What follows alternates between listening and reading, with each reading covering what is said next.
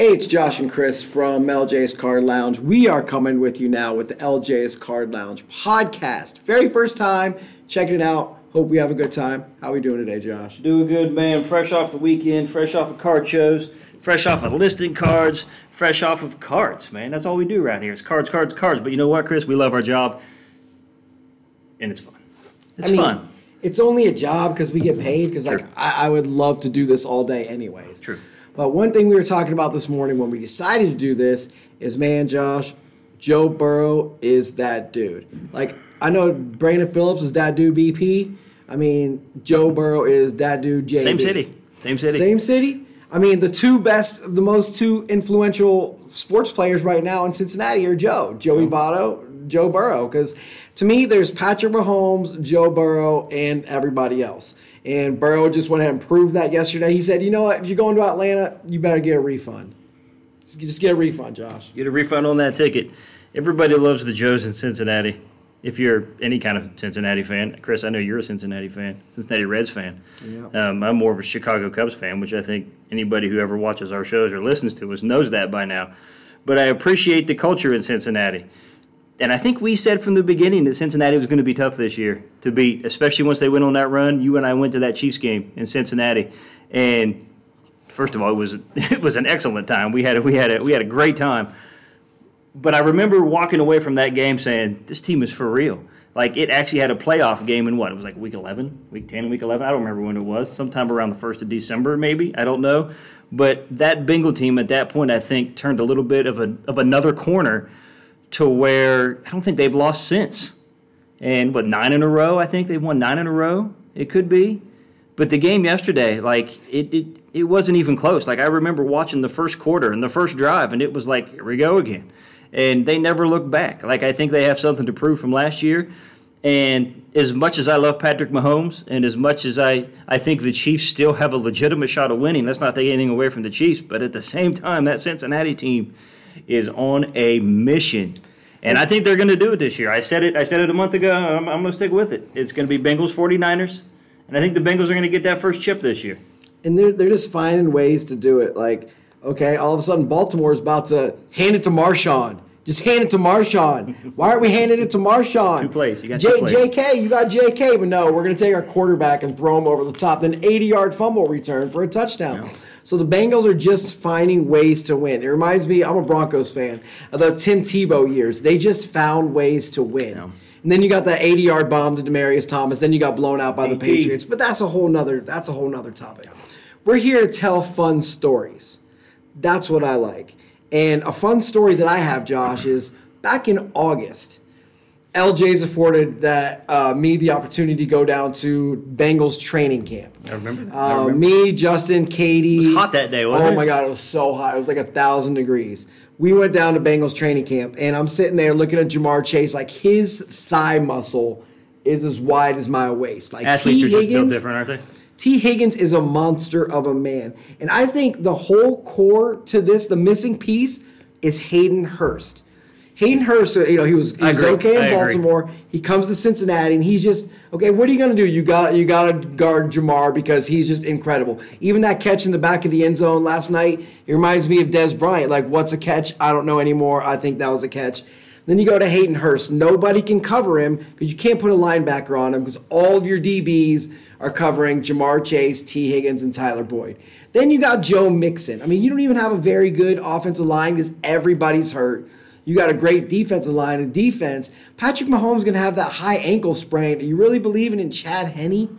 I mean, but also no one's stopping Travis good. Kelce He though. good. No went one's stopping field. Travis Kelce, and I don't think That's true. anyone's talking about the NFC because the Eagles went out and just destroyed the Giants. I know a lot of people were The, happy the about 49ers, I'm No. not sure what happened on that last play where Zeke was the center, but like that was an. Did you ugly see that? He got destroyed, and just that linebacker just rocked him. He wasn't even ready for that. Although I think they had something sniffed out to where Dak started to move up a little bit. I don't know if you saw that or not, to where there might have been some sort of lateral, and then something else was going to happen. But the 49ers said, "Uh, uh no.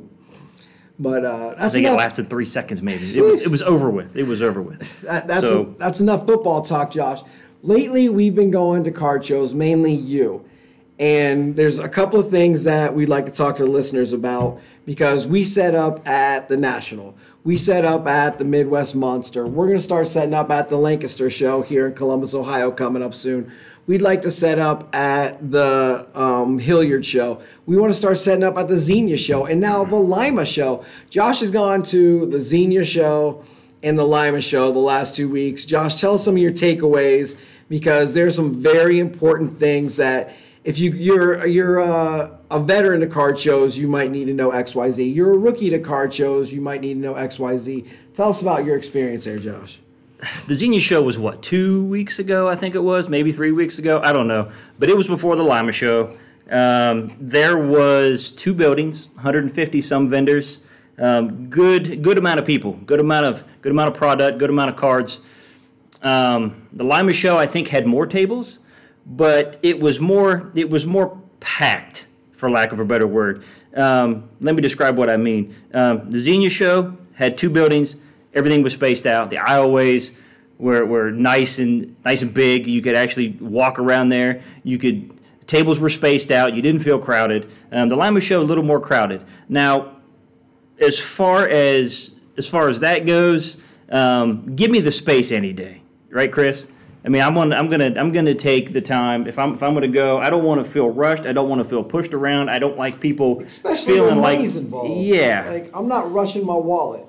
yes yes. And I think I think that that that leads to another interesting topic with this too is um, one thing that I have I have noticed from from both of these shows is the more crowded that the show is, um, the more the more the more likely you are to be rushed. And and and where I'm going with this is that as a vendor, as somebody that is set up to sell, um, a takeaway that I got from that is is there were a couple tables that I had stopped at that it was very hard to figure out what they wanted, and at the same time, I mean, for prices of cards, that is.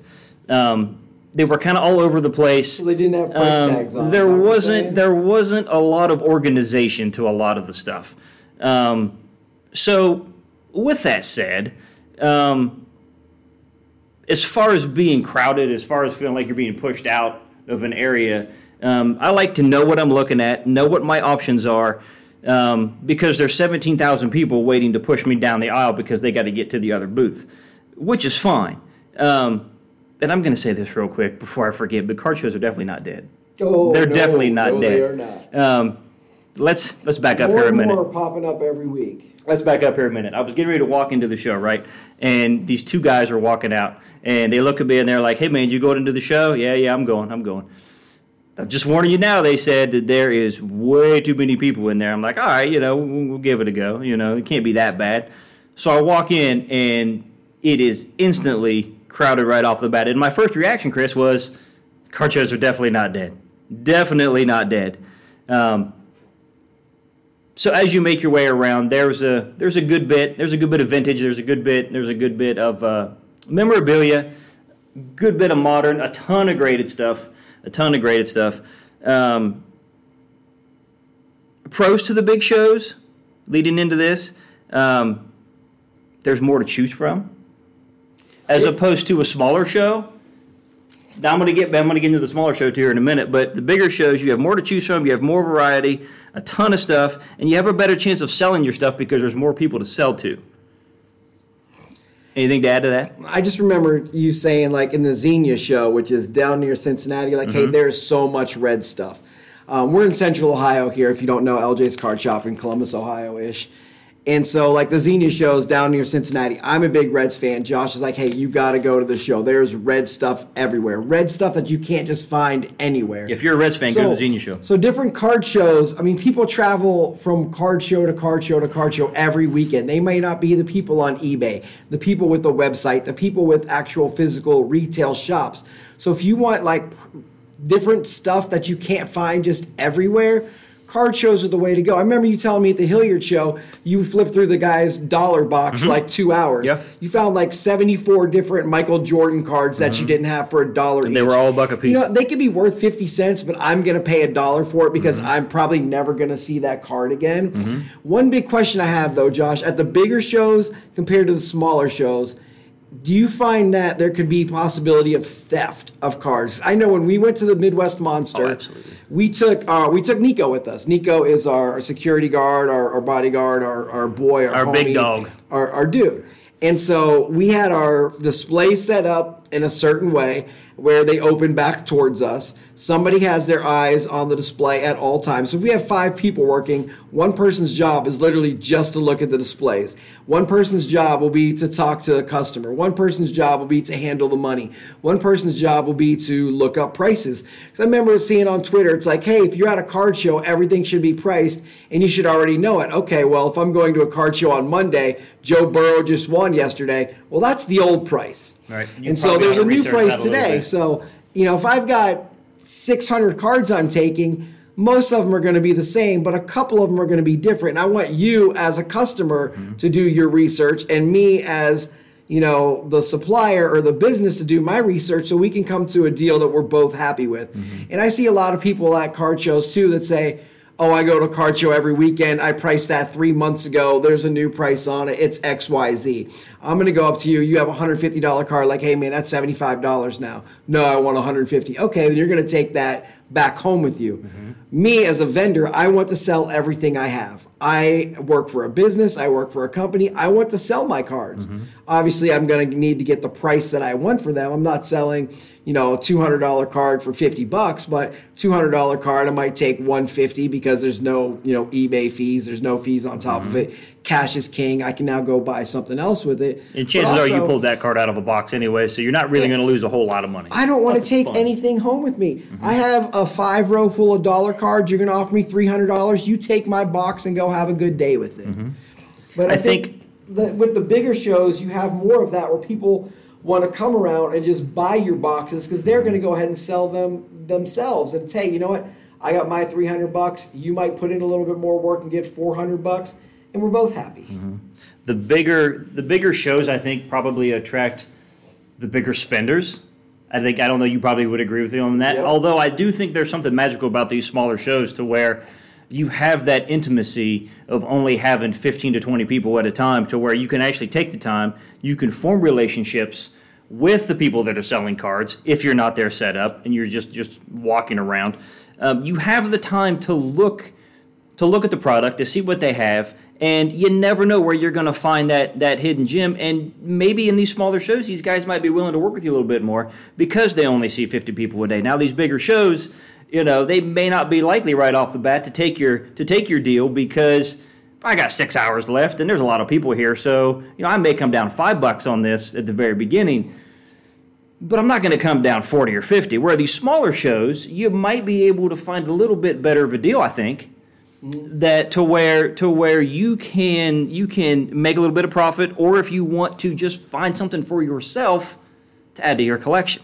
And I think it's really important too of knowing your audience. Like we went to the Midwest Monster, we took 10 to 15, 20,000 plus dollar cards. I think we sold one of them. Mm-hmm. We took a bunch of 2 to 500 dollar cards. I'm pretty sure we sold all of them.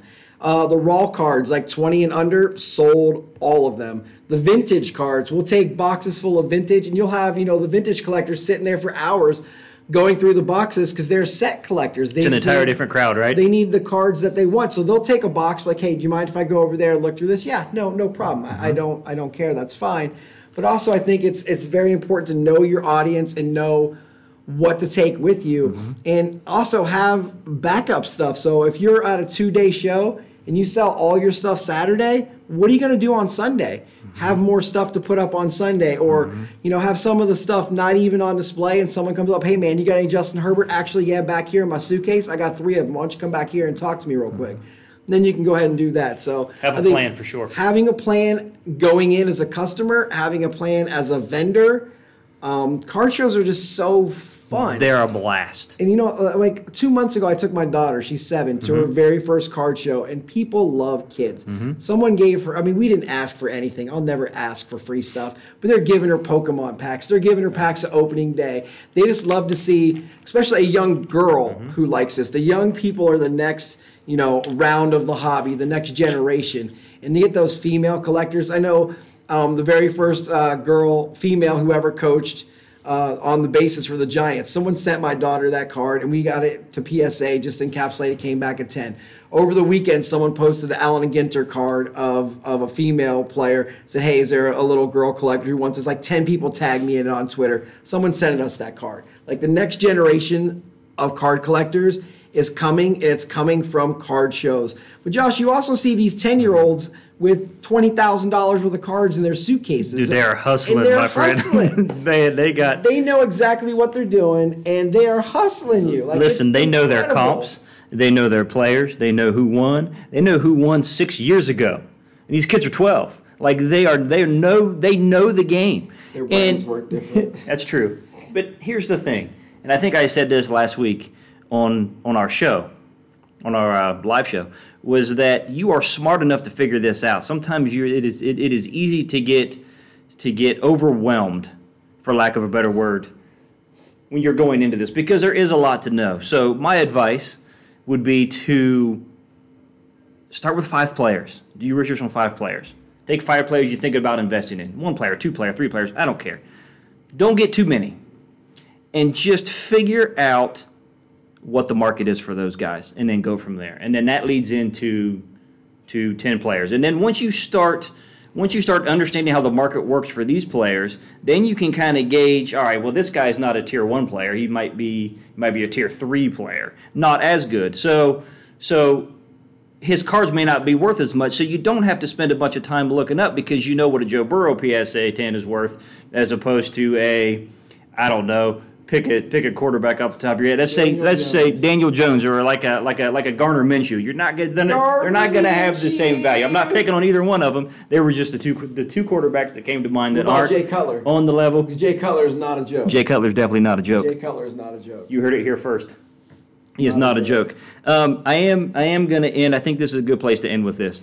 As I was, as I was at the show in Hilliard a couple a couple of weeks ago, Chris, we I was. It was on a Sunday, and the guys were marking prices down, and I had had I had I had a stack of dollar cards, over a hundred cards, I think. I don't remember the count for sure, but anyway, I remember a guy coming up to me and he said, "Are those your cards?" And I said, "Well, yeah." I said, and I said, "I've got I've got a stack started here."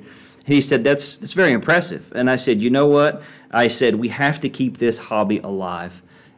And going back to what Chris said is keeping the kids involved and also doing your part to help somebody else out because it is fun. You get to be a 9-year-old kid. We get to be 9-year-old kids every day doing this. Every day. And and just by going on that alone, I think I'm going to end by saying just do your part to keep the hobby alive because it is fantastic. It is still there. Regardless of where the market is or where it was, it is still fun. There's still an opportunity to enjoy this and just do that. Just enjoy it.